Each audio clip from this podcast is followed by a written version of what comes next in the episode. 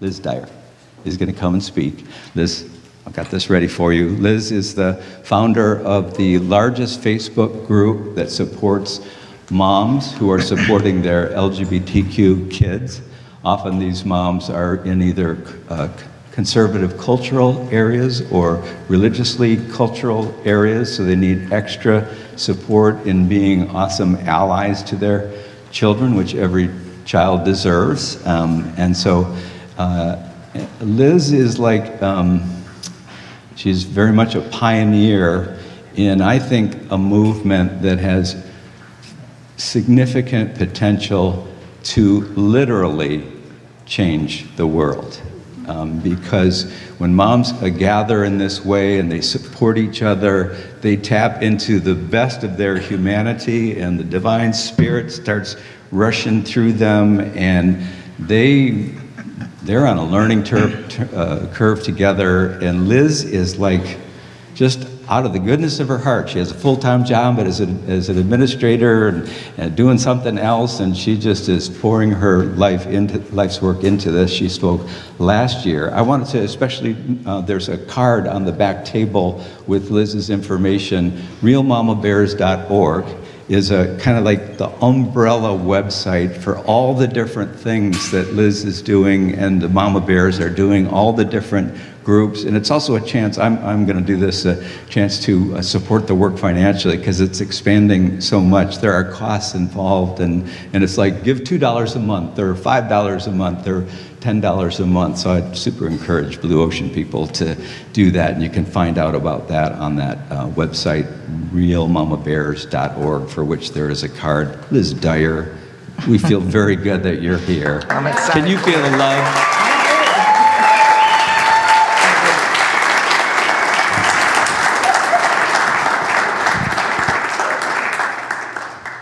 Thank you. Thank you so much, Ken. you always brag on me so much. It's kind of almost uncomfortable.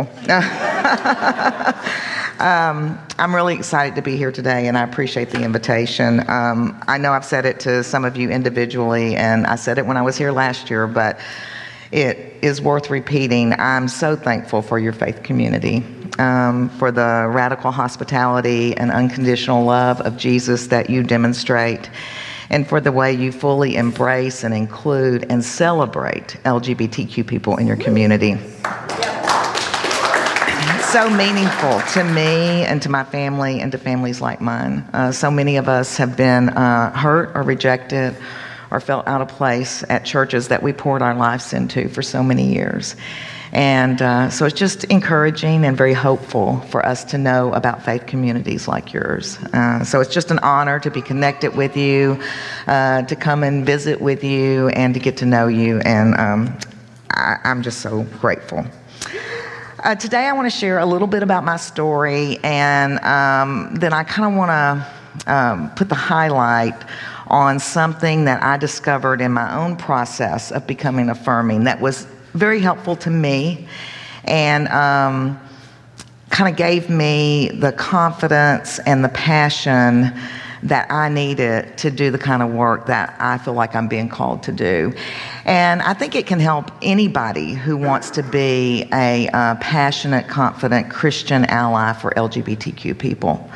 Um, and I think it can help you in other ways too. So I'm, I'm really excited to share this with you today. I come from a conservative background. I uh, grew up in, going to Southern Baptist churches. And uh, my husband and I raised our two sons uh, in Southern Baptist churches. So when my oldest son came out uh, as gay at 19 years old, when he was away at college, it kind of shook up our world. I'm sure some of you here can um, relate to that. Um, because it sent us on a long journey and a process to try to figure out what we believed, why we believed it, and how we should be responding.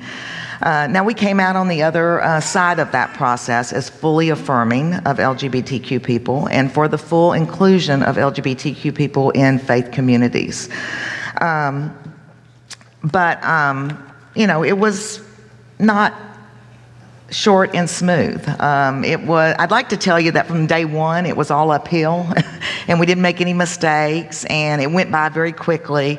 But that isn't the truth. We did make mistakes. Um, we were kind of stumbling around in the dark a little bit. There wasn't a lot of resources around back then. That was more than 13 years ago. And um, but our son was gracious, and he always wanted to have a relationship with us. He, the whole time we were going through that process. And today we have a really good relationship with him, and um, so everything went okay. But you know, as I looked back on that, I could see there was a potential that things could have gone really poorly. Um, you know, um, maybe my son couldn't have been as gracious. You know, maybe he would have been too wounded. Um, and maybe it would have harmed our relationship more. So I really had this desire to help other families like mine. And, um, so people, you know, you get that word out there and people start sending people to you. So uh, Christian parents with gay and lesbian and transgender kids who were coming out were being sent to me and my husband. And we were just trying to help them know you don't have to choose between your Christian faith and affirming and celebrating your LGBTQ kids. Um, eventually, a few years into doing that, I started a blog because I wanted to reach more people. And then in 2014, I got this idea that I wanted to start a private Facebook for moms of LGBTQ kids. I really like connecting with moms a lot, with other women. I had led women's ministry in the Southern Baptist churches that I'd come from. And uh, so I thought it was a, a good niche for me. There were other people out there that had Facebook groups for moms of LGBTQ kids, but, you know, I had some unique things that I kind of wanted to bring to the table. So I thought, well, it's just a Facebook group. Why not give it a try? so we started with less than 200 moms. And I had this dream, um, and I only told it to a few people, but what I really wanted was to get a community of moms together that would um, get really passionate about being allies and advocates for their kids and then want to change the world for all LGBTQ people. And I'm excited because today I think that dream is coming true. That one group that we started with less than 200 moms now has more than 7,500 moms in it. And as uh, Ken mentioned, we have a whole network of groups and special projects and resources and websites that are all dedicated to supporting and educating and empowering moms of LGBTQ kids and the LGBTQ community. So I'm really proud of that work we're doing. The moms are doing amazing things. They're starting their own organizations. They're writing books. They're speaking at political rallies. They're starting groups in their churches, leading up PFLAG chapters. They go to their local schools to make sure there's GSAs there, gay straight alliances, because uh, LGBTQ students who are at schools with uh, gay straight alliance clubs are bullied less and they're um, uh, more whole and healthy emotionally. Yeah. So they're doing great work, and, and I'm really excited about that. Now, before we get too much into what I want to tell you about today, I want to make one thing clear. I did not become affirming in spite of my faith.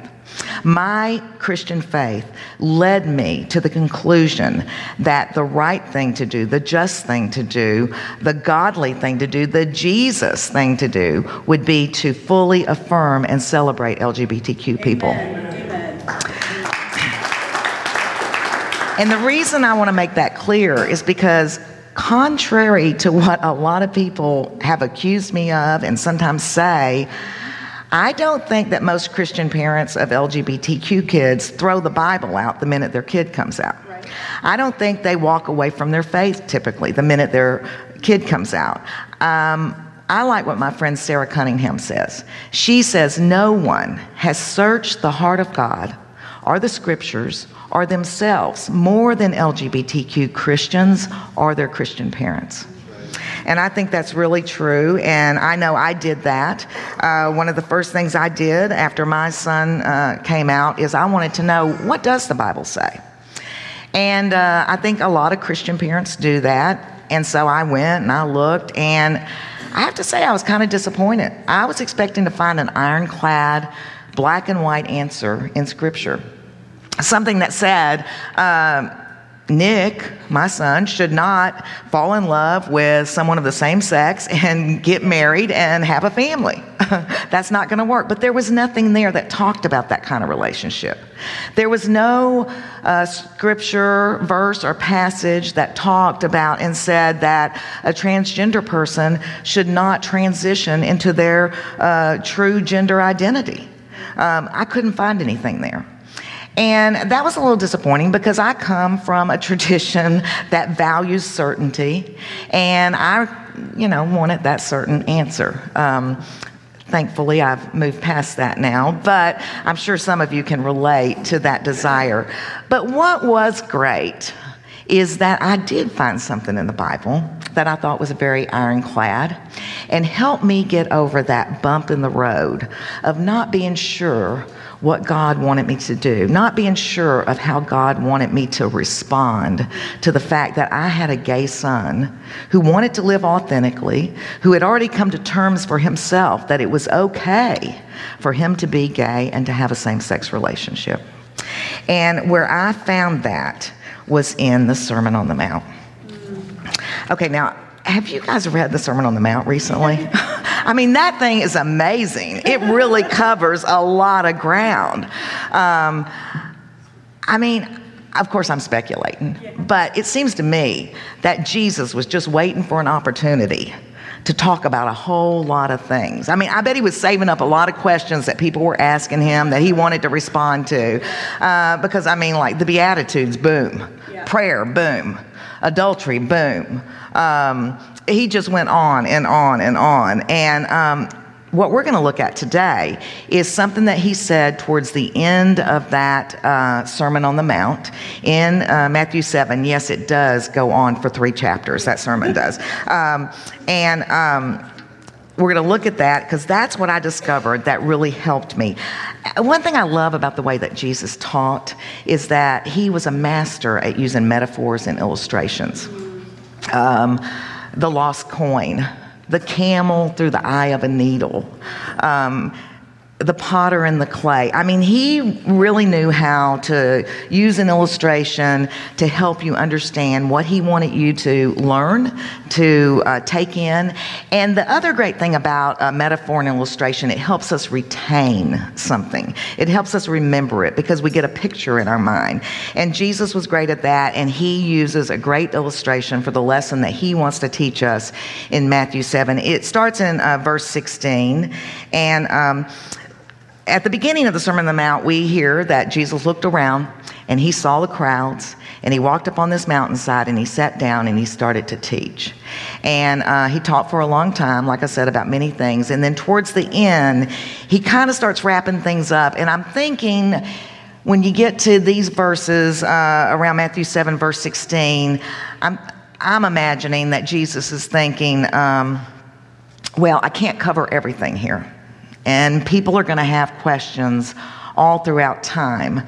So I want to help them learn something that will um, assist them when they need to be discerning about some theological point, some teacher uh, some way to live out their faith.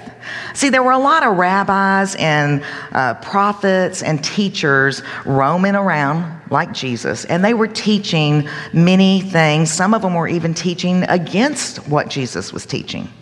And instead of naming names or getting in a big debate, Jesus said, Here's what you can do. If you want to um, have discernment about who to follow, uh, what teaching to embrace, and how to live out your faith. And he says in verse 16, he said, he's talking about how to identify false prophets. And he says, You will know them by their fruits. Are grapes gathered from thorns or figs from thistles? In the same way, every good tree bears good fruit, but the bad tree bears bad fruit. A good tree cannot bear bad fruit, nor can a bad tree bear good fruit. Every tree that does not bear good fruit is cut down and thrown into the fire. Thus you will know them by their fruits. Boy, I was excited when I found that because one thing I had already recognized by the time I discovered that is that the fruit of non affirming theology was not good. I was meeting LGBTQ Christians and families with LGBTQ kids and living under the burden of non affirming theology was producing a lot of bad results in people's lives. There was despair and depression and hopelessness and suicidal ideation and self loathing. And it was tearing families apart too. Um, I really was not finding anything good coming out of non affirming theology. And that was very surprising to me because um, I always believed that if you were following in God's will, it would make you more healthy and more whole, not more broken. Now, don't get me wrong, I don't think good theology is going to solve every problem you have. It's not going to make you perfectly healthy and whole. Um, you're still going to have problems. You're still going to be sick at times. But it's not going to, good theology is not going to make you more broken. It's going to make things better for you. And it's certainly not supposed to produce self hate, self harm, self loathing. Um, I don't think anybody on either side of this argument this discussion, this conversation, would argue that those things, self hate, self loathing, self harm, I don't think anybody would argue that those are good fruit. So I was excited when I found this because I felt like it gave me a formula that I could really apply to these questions that I was trying to ask. And so I did. And today, I would say that I don't have any questions or doubts. It doesn't matter what book you throw at me. It doesn't matter what scripture you throw at me, what sermon, what church, uh, what Facebook group. I feel completely confident that affirming LGBTQ theology is the right and godly position to take. Um,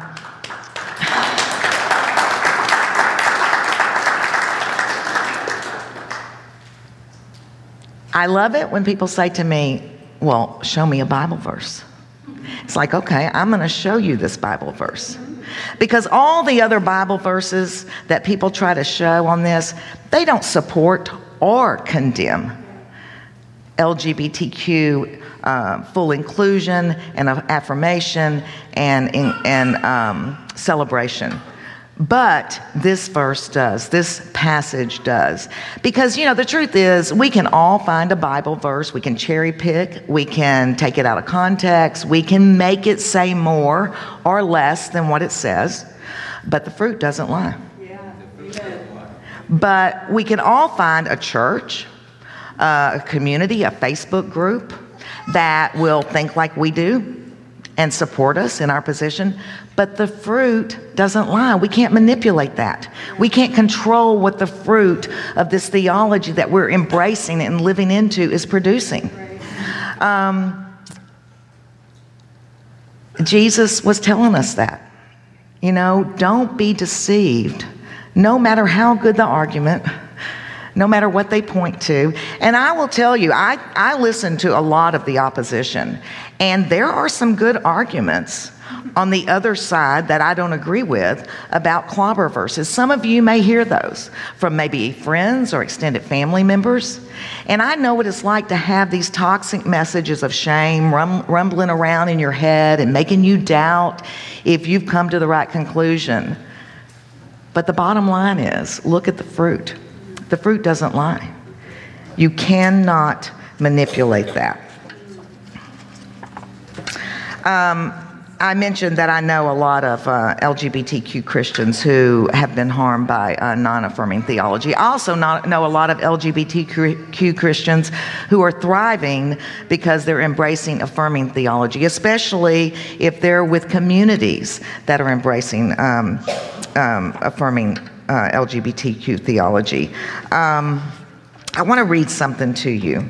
It was written by a young um, uh, man uh, who is a gay Christian um, quite a few years ago. I don't think he's blogging anymore, but his blog is still available online. His name is Ben Moberg, and his um, name of his blog was Registered Runaway. And um, I know him and I know his mom. In fact, I just saw her recently when I was in Colorado, so that was um, very nice and wonderful because that's the first time I'd ever met her in person. Um, and um, Ben grew up under the burden of non affirming theology. And uh, for many, many years, like so many LGBTQ people, he knew he was gay. His family didn't know, and his friends didn't know, but he knew. And it was a really heavy, hard burden to carry. And uh, Ben it was good enough that um, you know he wrote out um, what it was like to live under that burden, and he also was good enough to contrast it and write out what it was like to live into affirming theology. And that's what I want to read you today is something that he wrote. Um, it was from a post he called um, For the Closeted Ones. And um, I just think it's so important that we understand what the impact is of these different theologies and, and the extreme contrast because I think when we start to understand this contrast and, and hear these stories, that it helps us um, be confident and passionate about um, the full inclusion and celebration and affirmation of LGBTQ people. So Ben says, uh, he's writing to other people that are in the closet. He's out now. And he says, Maybe you heard it first at age nine from the front row pew. Your pastor said it in 10 seconds, and it felt like hell and hate hurling down upon you. Maybe you heard it in the car with James Dobson declaring to the nation, to your family, that perverts like you don't get to have God. Maybe you heard it in everything that went unsaid. Maybe you opened the book and saw six or so verses with their crushing words, leaving your soul cracked wide open. Maybe you read them with a lump in your throat and tears down your face and trembling hands, and maybe a part of you died. But the message was received loud and clear. You cannot be known because you cannot be loved. You will not be welcomed. You will not be saved. You will lose everyone you care about. You will be thrown away. So you ran backwards you receded down deep. You laid thick bricks all around you to keep everyone out because you believed it was all true and you believed that hiding was the protection that you needed. For me, for a long time, I believed those things too. I believed God could care less. I believed that the only way I would be loved and get my pardon from hell was to be straight. I believed that sometime long before memory, maybe as a toddler, I must have chosen to be gay because that's what the church folk told me. This is merely a matter of choice. I believed it fully in my decaying heart until late one night, at my very lowest point, he told me something different. It was 1 a.m., and I was below the stars, wrapped in the backyard hammock. I was hyperventilating, and it was violent. Cries were choked out, and breath was cut short, and I was past all hope. I asked him how his people, his followers, his body could be so cruel and tough and severe. Why are you like that? Why do you say that you're on their side? Why am I even here? Why can't I be your child? Why won't you take me? I threw wild swings in the dark, imagining his face was right in front of me. I knew he was there. I believed it, but I was completely convinced that he didn't care one bit about me. I thought he hated me, and I was all past hope. But in the middle of the madness, in the swinging and the cursing, a sudden seam was stitched, a bridge was built between my before and my after. A moment changed everything forever for me. It came quietly, like the first raindrops of rain, gentle and cool. It was just five words, and they were the sweetest words that were ever spoken to me. I am not like them. I was struck and lulled and captivated all at once. I lost my breath and my arms fell limp to the grass below. I placed my hands over my heart. I squeezed my eyes shut and I listened to those words echo through my soul, reverberating over and over again and again until it matched the rhythm of my returning heartbeat. I am not like them. I am not like them. I am not like them. The great I am heard me, he saw me, he spoke to me, he came to me. The great I am is not like them. The cries and moans within me didn't cease, but they came from a different place now a source of pure joy and adoration and peace. And even now, I hang on to this memory with all that I have because it's all that I need. I am His love, I am His joy. He likes me, He loves me, and He saved me. He reached out and He wrapped His big arms around me, and it was like He had waited forever for this. He loves me and He loves you too, whether you believe it or not. It's true. And I believe more than anything, He wants you to know because God is not straight, and God is not gay, and God is not trans. He's above all labels, He's beyond that. He's only love. He's the head over heels, can't shut up about it, love. He feels this for me, and He feels this for you and he's waiting, he's desperate. He wants you to grasp that and then maybe to grasp him. See the difference that Ben wrote about? The crushing devastation of non affirming theology that he was living under. And then the life giving, the joy filled, the love based, affirming theology that he embraced, that he came to know. Now, some of you may not hear the voice of God telling you that, but you can hear it in this community from these people. You can hear it from people like me and mama bears all over the country that want to tell you that God loves you just the way you are. Uh, I had someone recently that asked me if I had a study that I could present to them to prove my theory that non affirming theology produces bad fruit in the life of those that embrace it. And I want to be clear non affirming theology includes celibacy affirming theology, anything that excludes or put special restrictions on LGBTQ people. And I said to them with a little bit of a chuckle, I don't need a study. I got something better. I've got stories from hundreds of LGBTQ Christians, from hundreds of LGBTQ Christian, I mean, families with LGBTQ kids in their family, and their stories that affirm my theory. If you want to study, go out and get to know people. Make real connections with real people. Listen to their stories. Do life with them. There's your study. I'm going to close with just a few more words from Ben that all of us, no matter what our gender identity or our sexual orientation, can take in today and take home with us, that will give us life and joy and goodness and good fruit. Listen, Ben says. If you're going to hear anything from me today, hear this God loves you. He loves you. He loves you. Go ahead and say it out loud. He loves me. He loves you. So rest and rejoice in his love because he loves you. Amen. Thank you. Amen.